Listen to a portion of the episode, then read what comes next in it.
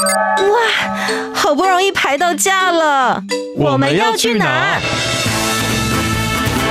告别走马看花的旅程，出门不该只有吃吃喝喝。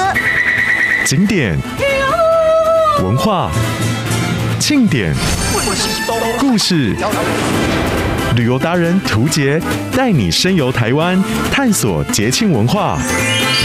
深旅 Follow me。你要去哪里？欢迎来到生旅 Follow Me，我是旅游达人涂杰，带你深游台湾，探索节庆文化。又到了每个月大家最期待的传统文化了。究竟呢，这一集要带大家去哪里道道练？我们就一起先请到我们的 YouTuber 安岛爱讲古安岛。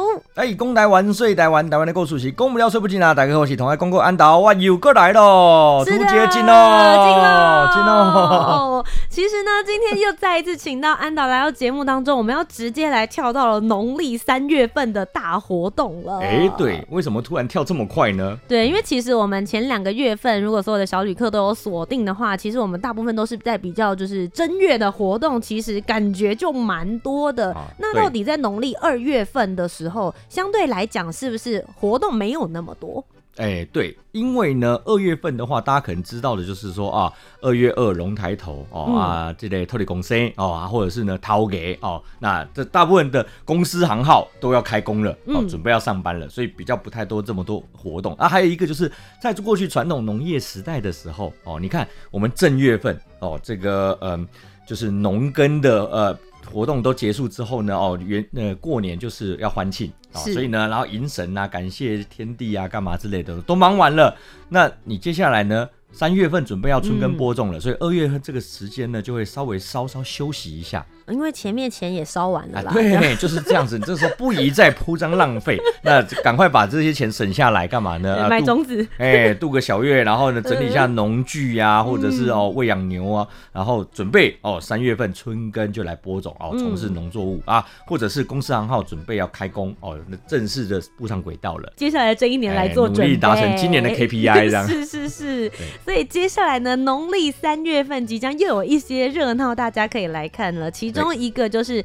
很多这个信仰来说的话，也算是大宗神明，很多的信徒，对，对不对？没错，没错。今天要带着大家呢，就一起来聊聊关于保生大帝，以及接下来呢，即将在农历三月份的时候的保生文化季，又有哪些热闹可以看呢？今天就请安导来跟我们分享。Top 热门旅游市。首先一开始的话，就先来聊聊我们的保生大帝。哎，对，保生大帝这个呢，可能大家对这信仰呢，呃，比较不太熟哦。有听过玄天上帝哦，有听过、嗯、呃什么关圣帝君，哎，对，嗯、但怎么突然来一个保生大帝呢？哦，其实呢，保生大帝呢，呃，他在我们的一般传统俗谚当中哈、哦，也是很有名的，而且出席率蛮高的一个神明哈。是，哎，不知道大家有没有听过一句话叫做呢？哦，妈祖婆吼哦，道德公轰啊呢，嘿。哦，就是相传呢，呃，妈祖得到升天之后，然后呢，她当时是个妙龄少女嘛，嗯，那云游过来的一位仙人呢，保生大帝呢，就看到，哎呦啊，这个妹子不错，这样子，嘿，但想跟她求姻缘，对，水狗女啊，想跟她求姻缘，嗯，谁知道呢，妈祖娘娘呢，哦，林默娘小姐一心求道，我想要呢救更多的人，救苦救难，所以呢，我暂时呢，不好意思，我专心在工作，不谈感情，这样，哇，被洗脸的这个大道公呢，啊，就这个你知道，他也是。稍微心里愤愤不平，这样子啊，你就这样，我好歹我也是天界一代男神，你就刚给我 saving 好啦，你只要呢，你妈祖婆呢有出去这个绕境的时候，我就呼风唤雨，来点吼醉，然后把你的。那个脸上的妆弄花这样子，哇塞，哎、欸，男神都这么久以前的事情了，不要这样子啦。欸、然后对，然后呢，那妈祖也不甘示弱啊，嗯、你要弄我坏我扰我修行，那没关系，只要你出门，我就呢呼风唤雨呢，把来降一点，我就把你的帽子吹掉。所以呢，哦，就是呢，五级的妈祖婆吼，大德公轰安呢。那当然，这也形容的怎样呢？透过这一谚语，也代表着说，我们农历三月的天气是非常多变化的。哦，所以其实他们是用这些这个神明打架的方式，对对对对，神仙打架，然后来彰显当时的、哦、台湾的这个气候呢，三月多变。你看，一下子就是哦，三月十五的时候呢，哦，大道公生诞的时候就是呢，狂风大作，然后呢，嗯、到三月二三妈祖生日的时候就是。下大雨这样子。对，是我觉得其实远 远古时代的这些人名是蛮有意思的啦，就是大家不会单单只是告诉你说，哦，那个三月天气多变化，大家记得出门的时候带把伞。他直接告诉你说，哎、欸，因为有这样子的用一个民间小故事，可是大家就更容易记得说，哦，大概在三月上旬的时候就会有刮风，三、嗯、月下旬就开始下雨。那只要呢风生水起，代表来年呢就会丰收。哦，那我们在呃妈祖生过后呢，其实这个时候差不多已经到清明前就可以开始播种，嗯、然后呢开始耕作了。了解，所以其实跟着这一些，不论是这个神明的神话故事啦，或者是以前这个农民历上面告诉你说现在宜耕种，或者是宜做些什么，其实都是他们累积下来的这些智慧，包装成一个大家觉得听起来比较有趣也比较好记的故事。没错。所以刚刚一开始的时候，安导跟我们分享了这个妈祖牛牛，还有我们这个男神保生大帝。中间呢，有一些些小摩擦的故事，但实际来讲，到底保生大帝的话是在保佑什么？最主要去拜的人是希望能够祈求哪方面的平安呢？嗯、好，其实保生大帝的话，这只是他的称号啊，他、嗯、他本名呢啊，他是北宋时期的闽南人哦，本姓吴，叫的吴涛哦，也有人说叫吴凤哦，那这是字义的音译上的差别这样。那当时呢，他很呃在世的时候，他就是有习得一些医术哦，那有救了很多人。嗯，对，那你想以前古代的时候，医疗的水平不发达嘛，所以基本上你能够救人性命的，基本上都是神人呐、啊。对，哇，所以就是被大家呢，哦，这个很崇拜这样子。那等到后来呢，他自己有修习了一些道法之后，得道成仙之后呢，大家就把他供奉为医神。OK，所以其实是医学类的，然后身体保健、求健康的就会去找他。那据说啦，嗯、这个呃吴涛他自己哦，这个保生大帝还有著有的《吴氏本草》哦，跟《灵宝经》两部的医学著作。哦，就很像是大家现在的《本草纲目》，如果要去中药店抓药的时候，嗯、也会去看着他们这些典籍。对，那所以呢，哦，他有呢留下了这一些书籍，以及呢一些药方流传于世。哦，那更加的确信说他的这个哦神明其实他是真有其人这样子，嗯、对。那后来在普遍的变成了哦，这闽南地区的民间信仰。嗯，那随着我们的先民呢渡海来台之后呢，也把这样的一个闽南地区的民间信仰呢，哦医神哦这样的一个神灵带到这边了。因为你想当年呢，哦这个明朝、清朝时期渡海来台的时候，南宫吼这个斗殴追高吼六四三然后一回头啊，很恐怖啊，嗯、来这边基本上的存活率不高这样子，嗯、而且来到这里之后，你又要遇到原住民出草，然后呢瘴疠之气、水土不服等等，嗯，所以能够保命的。基本上我们都非常崇拜，是、呃、对，希望能够来这边，至少你先活下来之后，我才有体力开垦嘛。对，所以还是有信仰上面的寄托，希望神明能够保佑我顺利来到台湾，哎、而且能够存活下来，在这边找到一个能够安置的地方。没错，对，所以呢，保生大帝的信仰呢，其实在呃台湾呢，大部分闽南人都有在信仰这样子。嗯嗯所以保生大帝来到台湾，跟着这些就是先民们来到台湾之后呢，大家为了感谢他，所以接下来其实在他的这个生辰，也就是千秋的时候，嗯、就会举办这个大型的生日祭典，就像我们现在的生日 party 一样。对，没错。那其中呢，呃，像台湾的话，南北两地呢，哦，各有一个哦，保生大帝很重大的庆典哦。嗯、像是南部的话呢，就是雪甲这慈济宫的这呃雪甲慈济宫的上白礁，嗯，哦，还有这个雪甲乡哦，保生大帝绕。哦，他们会有武功镇啊、宋江镇啊，然后等等哦，那个好几天这样子。那北部地区的话呢，就是我们今天要跟大家介绍的哦，这个呢保生大帝的这个呃保生文化祭。嗯，对，那这个呢现在也变成是呢台北市的哦重点保存民俗活动了。是，其实它真的是很久远以前，大概两百八十周年左右了哦，嗯、就是关于这个保安宫的建庙。嗯，所以今年的话。是两百八十一年左右，嗯、所以其实也是历史非常的悠久了。对，而且呢，在这个呢绕境当中呢，哦，像可能你在学甲慈济宫，你会看到武功阵、有松江阵，哦，都是武术类型的阵头。对。可是呢，在台北的这个呢保存文化祭的话呢，哎，他不跟你武斗。哦哟。哎，如果有听过我们前几集的观众朋友的话呢，你就会知道说啦，哦，南部的文丁，哦，南部的武术，哈，那北部的文阵是什么呢？我们呢大概就是呢比哈谁比较有质感。谁比较呢？呃，high class，出比较多钱是是？哎，对，就是这样。我帮你翻译一下白话文。对对对，钱能解决都小事嘛。哦，那当然了，因为读书人多，所以相对的哈，在比的时候呢，就会比较用一些哦文斗的方式哦。那保生文化祭呢？哦，虽然在重点在这个农历三月十五保生大帝的圣诞当天前后哦，可能有绕境跟祭典之外，可是呢，它整个活动呢，哦，在整个保生文化季，它从三月一路延伸到六七月。哇塞！所以其实实际上面来讲，至少有两个月以上都有非常丰富的活动可以参与。那这两个月要干嘛呢？不是要绕境哦，哦，嗯、这两个月呢，在保生大帝呢，就是保安宫前面，嗯，他们会举办一个嘉信戏的汇演。哦，嘉信戏跟我们平常看到的就是庙会活动晚上的这些戏 有什么不一样吗？对哦，一般我们看到的这个呢，呃。神明圣诞的时候会还愿一些歌仔戏、布袋戏哦，放电影等等哈，那都是信徒出于自身的这个啊，比如说我有许愿，所以我来还愿。对对。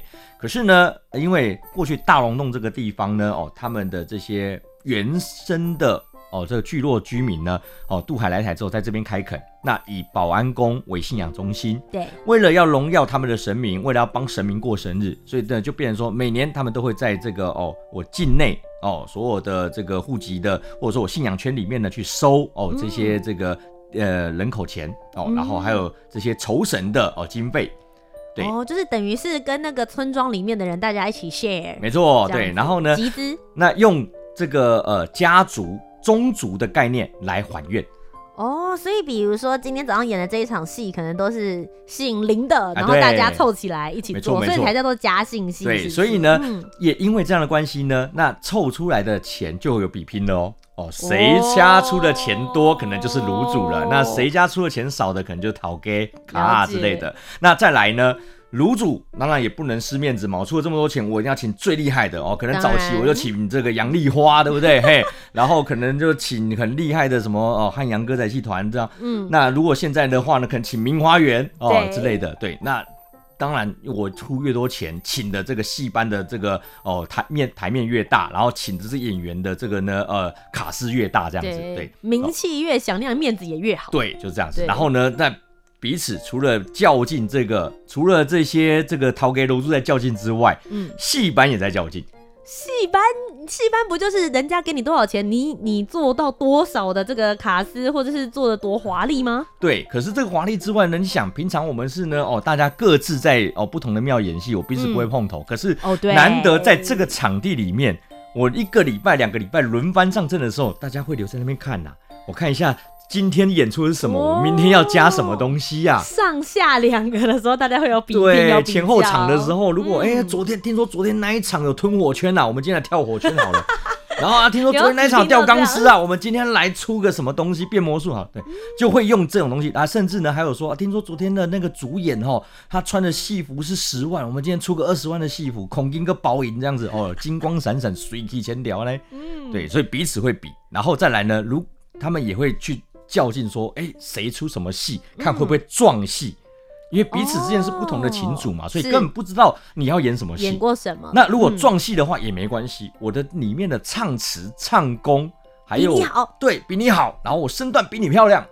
哎，大家都会在看。哎，这种时候的戏通常都会最好看，因为没有比较，没有伤害，大家都不想要成为比到最后的一个。然后讲一个大家可以理解逻辑，就很像什么，很像我们去逛世贸的这种展览，有没有？嗯、这时候各家厂商在比拼的时候，就是要比、哦、比价格、比价品质，然后呢，比你的所有的那个比修 girl 啊，对，对 那是车展，对，等等就是这样子。所以呢，在这个时候呢，哎，全台湾。如果呢，各个宫庙想今年有想要请戏的，嗯、就到这边来一次全部看看个完。哦，我就可以知道说啊多少预算，然后我可以请到什么样的卡，然后我可以然后请到什么样的演那个卡司，哦、甚至我还听说他们嘉信戏的时候，有时候呢，他会把年度大戏摆在保生文化季的嘉信戏里面表演。就当成是是一个年度公演的发表会一样，是，哎、欸，我不随便出，但是呢，我就在这个时候演，然后我今年就是以这一档为我的主戏，根本就是嘉兴戏就可以当做是一种这个。呃，歌仔戏相关的大汇演，没错，就是这样子。对，你可以看到所有的剧团里面最精华的，各式大大小小台湾各式各类不同风格的剧团，你可以一次在保生文化季的时候一次看个够。而且除了跟别人比之外，有时候还会自己跟自己比哦。嗯哦，比如说呢，像我们台湾最有名的明华园，它底下有这个天地玄黄哦，呃，这个日月洪荒哦等等的这些子团。呃总团出来演，可能演炉主的。好啦，接下来呢，子团呢，天字团、日字团、地字团、黄字团，彼此兄弟之间在也在比拼呢、啊。哇，很精彩哎，很屌。所以大家如果有想要看戏的话，我觉得就接下来。这个两个月的期间、哎，就请搬到大龙洞那边，好找一个房子住。你每个晚上都有，每个晚上都可以看到不同的戏曲表演。对，但其实呢，我们刚刚中间的时候有提到，哎，既然它是一个这个千秋圣诞的话，除了演戏之外，还有很多精彩的活动。对，像现在的话呢，哦，这个台北市呢，为了哦要保存这个民间的传统艺阵，哦，嗯、那再加上可能你也知道，说台北市要办庙会不是那么容易，哈，有时候可能会被人家检举，毕竟他在市区啦。所以呢，保生文化季呢，它现在的绕境活动呢是变成呢哦三年一次举办。OK，上一次举办的话是二零二一年。对，哎，今年有可能应该会再出来了。这样。OK，二零二三年。对，但嘉兴其实是有的啦，哈。对，嗯。哎，那这有没有的话，我们还是要看疫情的状况哈。那遵照政府的规范这样子。嗯。对，不过呢，不管有没有绕境，它有一个重头戏值得要去看的哦哦，就是呢，它到了呃圣诞的当天会有一个放火狮的仪式。哇，我从来没有听过放火狮，通常大家就是放烟火啊。啊这个火狮是哪里来的呢？或者是你有看过烧王船嘛？对不对？对，烧王船，或者是像盐水风炮的那一种吧，就最多大家想象的出来跟火，然后很壮观有关系的。嗯放火狮，先来聊聊这个狮，所以它真的是有一个狮子造型的东西。没错，哎，它就是一只很大只的狮子。嗯、那据说啦，哈，这个保生大帝呢，哦，呃，呃，有一两种说法哦，有人说他以前也帮了很多动物治病，嗯、哦，所以动物都在还愿这样子。哈，那其中就有狮子呢出来还愿哦，然后有老虎当他的坐骑这样子。对，那还有另外一种说法是说呢，哦，因为呢认为狮子可以呢驱邪哦，然后呢避鬼。哦，甚至呢可以把不好的东西全部抓起来，所以你看我们庙口前面不是有很多的这个狮子吗？对，哦、有石狮子，然后呢可能庙会都有舞龙舞狮，有没有祥狮献瑞等等？嗯，因为它是一个瑞兽神兽，所以呢我们认为说这个狮子它呢具有一定的威吓的作用。那当然，刚前面讲了三月份的气候呢多变化，是哦，那只要呢哦一下子下雨，一下子出太阳的时候，你温度一变，你人就容易感冒。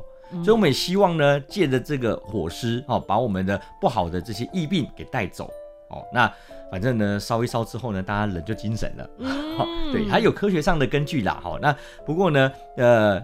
现在为什么要放火狮？其实已经不可考了。可是呢，可以确定的是说呢，透过放火狮的活动哦，来把不好的东西带走，然后有压煞保平安。嗯，那放火狮呢，它一定是在当天的晚上呢，所有的绕境活动都结束之后，庙里面的祭典也结束之后呢，他们会把这一座纸扎的火狮呢推到庙口来。OK，哦，这个火狮很大哦，大概一层楼高这样子。嗯，对，那这个火狮呢，在庙口的时候，他们旁边会摆很多鞭炮、烟火哦。那倒数之后，就像跨年烟火一样，五四三二一，砰，然后就点，就开始放，然后那个烟火就跟盐水风炮一样。哦，屠洁有去，是到处乱射的那一种吗？啊、放心放心，在台北市不可能让你到到处乱射哈，他们就往天空射。对，那所以这个火狮本身呢，它也像是一座炮城一样。嗯，像你去图杰去过的这个盐水风炮，它里面就放很多的这个冲天炮。哦，你说在狮子里面，狮子的肚子里面，然后在背上，它就往天空射。嗯啊，放完之后呢，它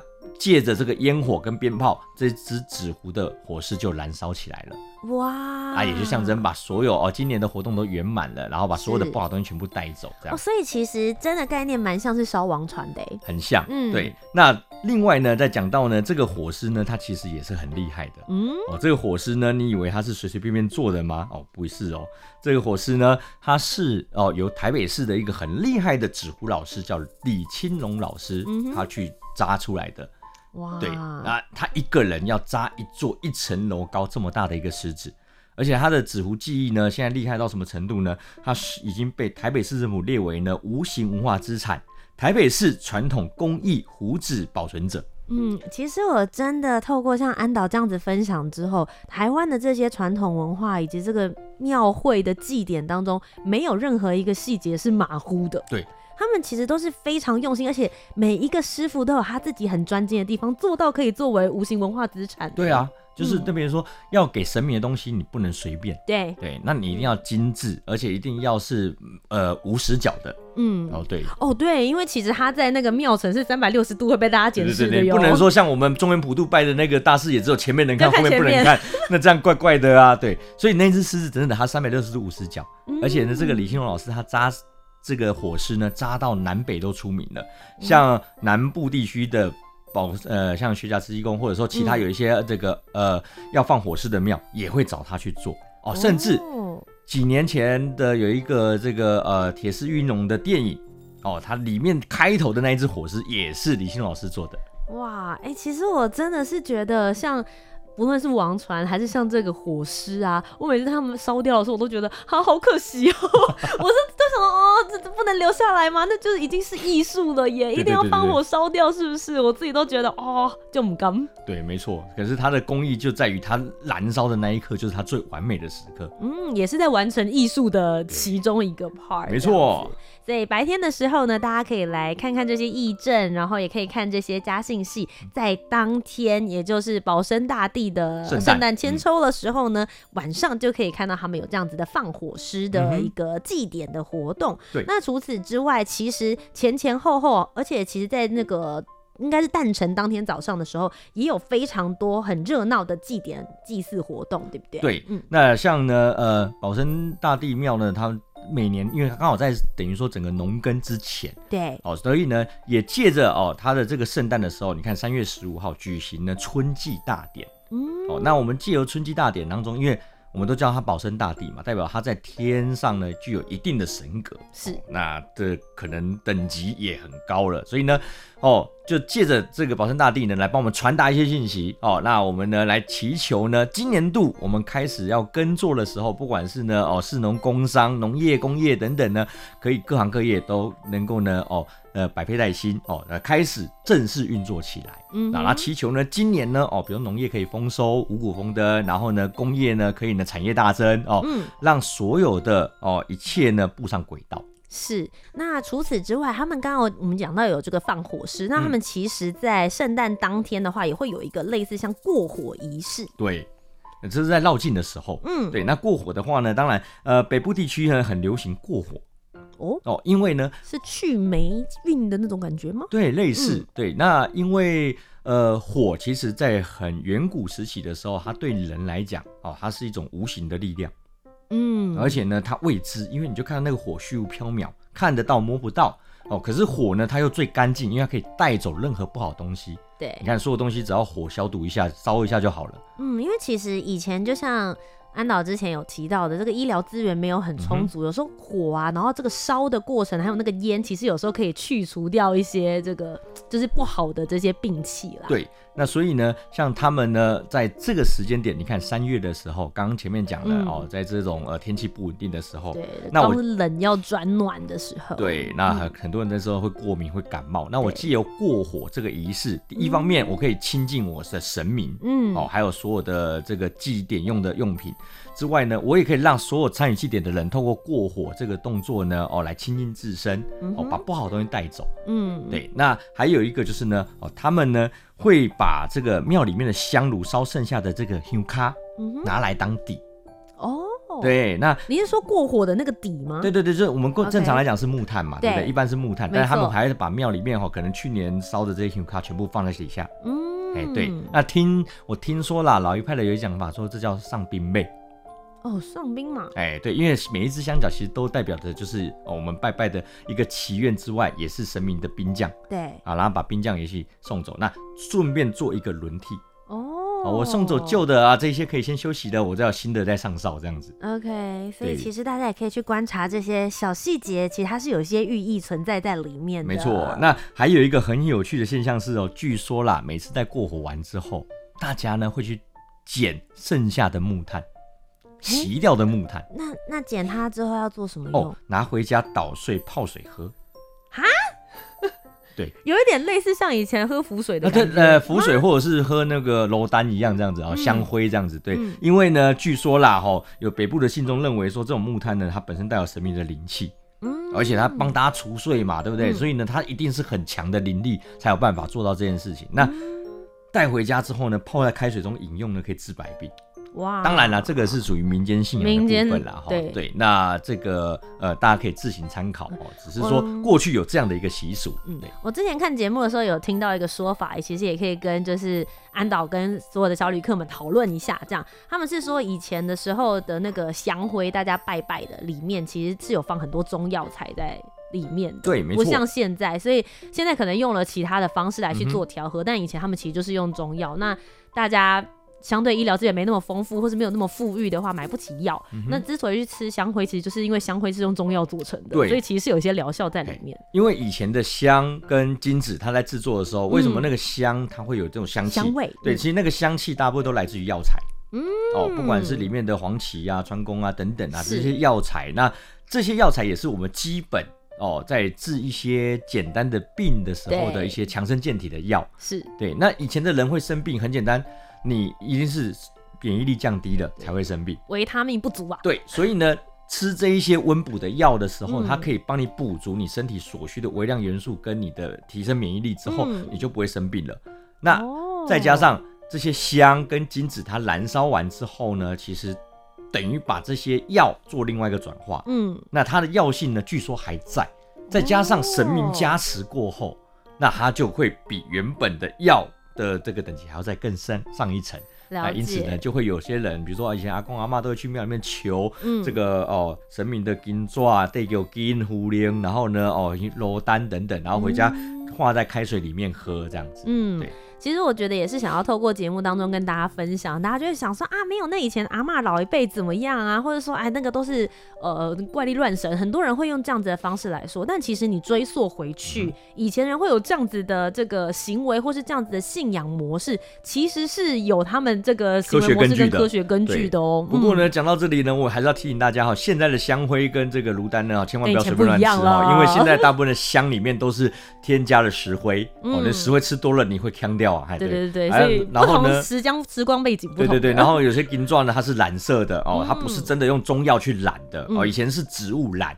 哦，对，以前的染料呢，不像现在，所以植物染的话，它的那个药性会在。可是现在用这种那个呃化学染料呢，去染色的时候，嗯、其实吃久了对身体也不好，会残留很多重金属啊或什么之类的这样。是因为其实时代不同啦，嗯、然后这个做的过程也不太一样，只是跟大家讲说，哎、欸，为什么以前大家会有这样子的想法跟信仰？但大家如果自己要做的话，麻烦还是斟酌一下啊。对，现实现在目前这个时代的、哎、对，如果真的身体不舒服，还是去医院挂号比较快哈。哎、欸，不过既然讲到要去医院挂号。这件事情啊，其实每一年的这个保生大帝的文化祭，他们也都会有所谓的义诊的活动。对，没错。对，因为刚刚就有讲到保生大帝其实就是保健康跟平安的嘛。对啊，他是医神呐、啊。嗯、那其实，在我们传统信仰当中的医神有很多、嗯、哦。对，在像是呢华佗哦，或者是李时珍哦，还有呢像保生大帝等等哦。对，嗯、那其中又以保生大帝呢哦是最为哦就是集中的信仰这样子。是对。那早期啦，在保生大帝在台北保安宫里面呢，他有放这个药签。像万华跟这个呢大道城还有大龙洞呢，吼这三个地方呢，以前都是呢有很多的这种哦劳动阶层哦，因为临临近码头嘛哦，所以要扛东西啊搬东西，所以他们的庙里面呢，比如说像是万华龙山寺、霞海城隍庙，还有呢大龙保安宫呢，哦它里面都有求药签。那你抽到药签之后，你就去附近的这个青草街草药店哦，它都可以抓药。啊，抓药之后呢，都可以保平安。不过这几年啦，哈，因为这个呃医药病理法的关系，哈，所以导致于说这个礼钱现在变文物了啊，不给人家抽了。哎、嗯，对。好啦，那今天非常谢谢安导来到生理 Follow Me 当中，跟我们分享了今年度，也许大家就可以到保安宫里面，跟着我们的保生大帝一起来参加他的圣诞庆典。耶，嘉信息看起来。那如果大家没有机会可以到现场，或者是你有 miss 有哪一些加信息想要再看一些比较细节一点的内容的话，欢迎也可以订阅安导爱讲股的 YouTube 频道。是的，那今天非常谢谢安导来到我们的节目当中，谢谢，感谢大家。那么各位小旅客们，以上就是我们今天的节目，我是旅游达人涂杰，我们下周节目再见喽，拜拜，拜拜。